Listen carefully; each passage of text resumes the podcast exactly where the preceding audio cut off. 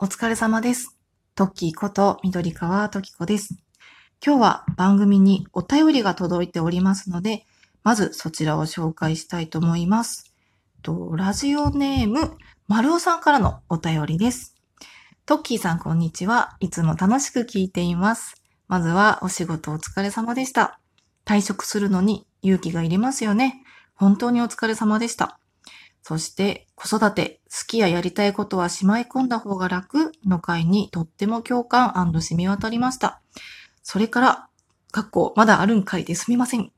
マリトッツォ、私もつい最近食べました。私はファミマのマリトッツォを食べました。ファミマのはパンというよりもシフォンケーキに近い感覚でした。あ、そうなんですね。あと、ナボナ。なるほど。カフェでシフォンケーキ注文したら、今日は生クリーム2倍デーだったみたいなクリームの量でした。例えべたですみません。下の子と一緒に食べたというのもありますが、割とふわっとした食感だったので、無理なく食べられましたよ。ドッキーさんがお話ししてくれたサミットのマリトッツォにも挑戦したいと思います。これからも配信楽しみにしています。ということで、丸尾さんお便りありがとうございます。あの、お便り読んでてね、ちょっと私、あの、ニヤニヤしながら読んでしまったんですけど、丸尾さんがね、あの、それから、かっこまだあるんかいですみませんとかね、一人突っ込みをされてたりとか、あと、シフォンケーキ注文したら、今日は生クリーム2倍デーだったみたいなクリームの量でした、みたいなね、例えベタですみませんって丸尾さんは書いてますけど、なんだろう、私はこの例えにもちょっと笑ってしまったりとかして、すごく、あの、面白いお便りだなと思って、ニコニコしながら読ませていただきました。丸尾さん、ありがとうございました。そしてね、もう一個、あの、トウキさんから元気の玉をいただいております。でこちら、トウキさんはね、あの、今何名っていう番組を配信されてる方なんですけど、つい先日、あの、私とトウキさんとで、トウキさんの番組の方でコラボ収録をしてます。あの、本当にね、ママ友同士の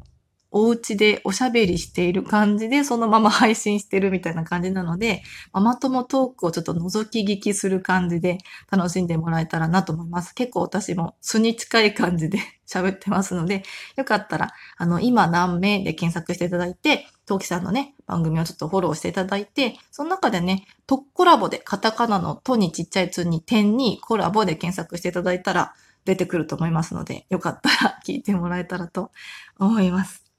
はい。というわけで、改めまして、お疲れ様です。トッキーこと、緑川トキコです。この番組は、無駄にシャイで真面目な30代3児の母トッキーの一人語りな番組です。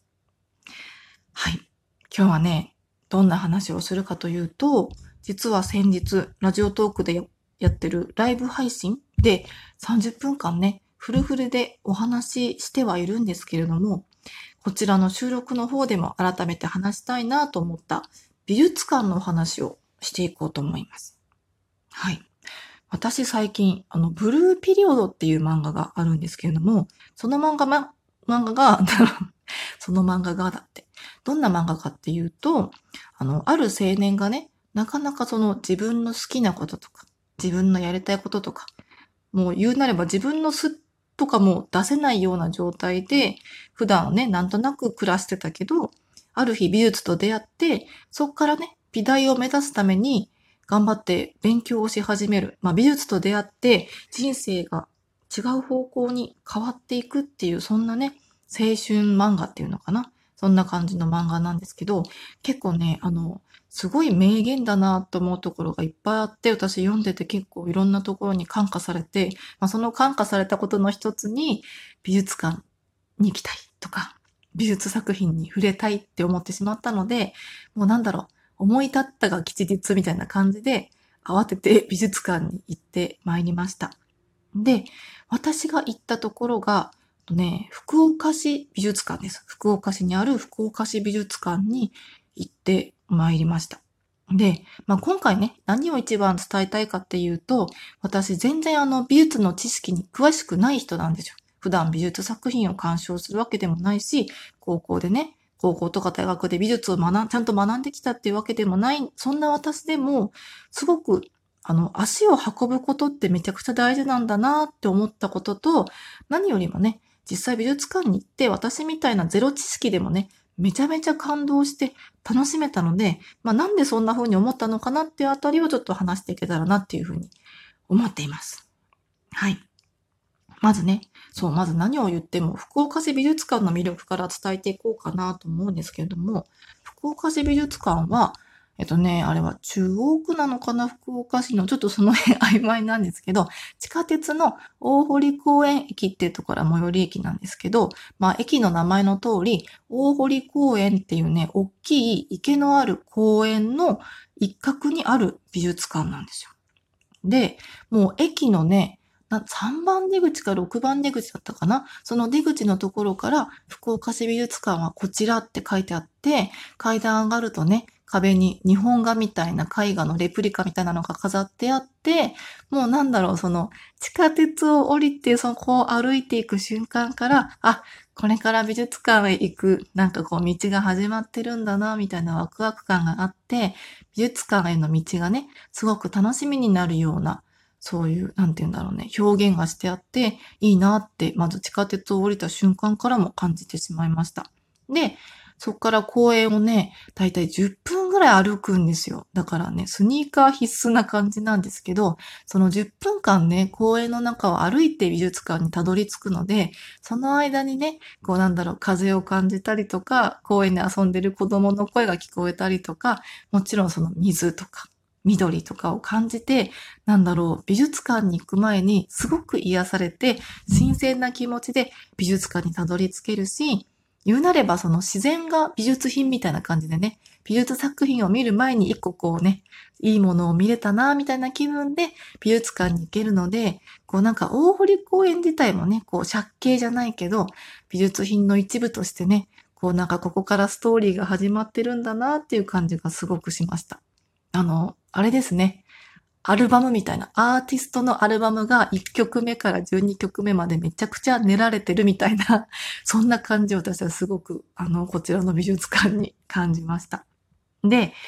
そこで私が感じ、私が見たのが、まあ、いわゆる常設展ってやつを見てきました。一応ね、7月18日までは特別展の高畑、高畑勲展っていうのもやってるんですけど、私が今回見たのは常設の古美術展のところと、近現代美術のところを見てまいりました。うん。で、私ね、特にね、すごくいいなと思ったのは古美術の方だったんですけど、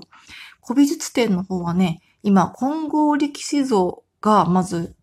入り口のとこに飾ってあって、多分ね、博多にある、あるお寺の所蔵品なんですけど、金剛力士像と薬師如来像と、あと十二神勝立像っていうのが置いてありました。あとはね、焼き物とかが飾ってあったんですけど、まずね、美術館にその足を運ぶことの大切さを感じたのが、まず本当にここ一歩足踏み入れた時からなんですけど、なんだろう、照明が真っ暗で、部屋がすごい暗いんですよ。で、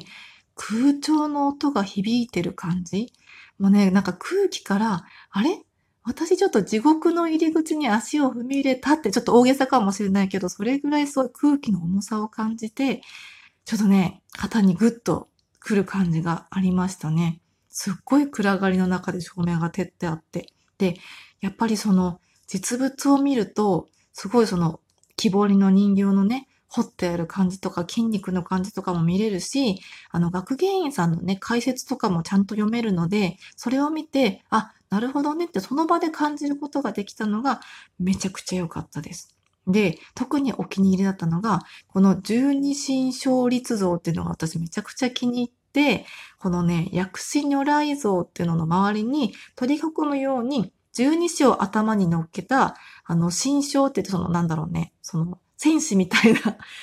お像がね、あったんですよ。で、すごいね、なんか下は、ごちごちガツガツの、あの、ムキムキマッチョな人なんですけど、頭に、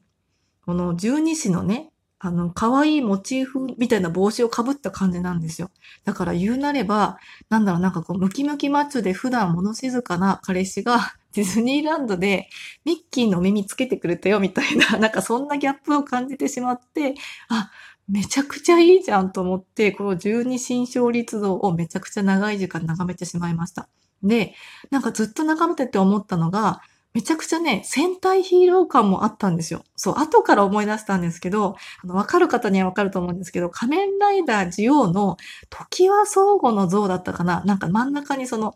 時は相互くんがいて、周りにレジェンドライダーたちが囲んでるみたいな円になってね、そんな感じがあって、もうめちゃくちゃ戦隊ヒーロー感があって、そこは写真撮影かの場所だったんで、すいません、写真撮らせてくださいって言って写真を撮って 帰ってきました。もうほんとそれぐらいね、あの、ゼロ知識の私が楽しめるような美術品が並んでありました。ちょっとね、時間が短くなっちゃったので、はしょってしまうんですけれども、近現代美術の方も、なんだろうね、すごい稚拙な言葉かもしれないけど、油絵とかは筆の立体感とか、あと、すごい大きなキャンバスに書いてあるから、まあ、光の感じ方とか、その辺もすごく胸に来るものがあったし、やっぱりなんだろう、家に帰ってネットで同じ絵を検索して出てきて見たものを見ても、なんとも思わないけど、その場で見ると、こう、すごく胸に来るものがあったりとか、なんか言うなればこう、逆に感じすぎてちょっと、う、お腹いっぱいって思う時もあって、全部見るとね、結構ね、あの、しんどかったりもしました。おおこんなに私の胸に響くのかと思って、ちょっとね、途中休憩を挟みながら鑑賞させてもらったぐらい、やっぱ実物を見るっていうのは違うんだなっていうふうに思ったので、なんだろう、なんか美術品っていきなり美術館行ってもなーとかっていう人も、私もね、全然ゼロ知識でもちゃんと楽しめたので、もしね、あのなんか緊急事態宣言とかマンボウとか開けて、どっか行きたいなと思ったら、美術館っていうのも選択肢の一つに挙げてみるのはいいんじゃないかなと思いました。はい。というわけで、今回はゼロ知識でも感動できた美術館トークをお送りしました。皆様もよかったら楽しんでみてください。それでは今日もお疲れ様です。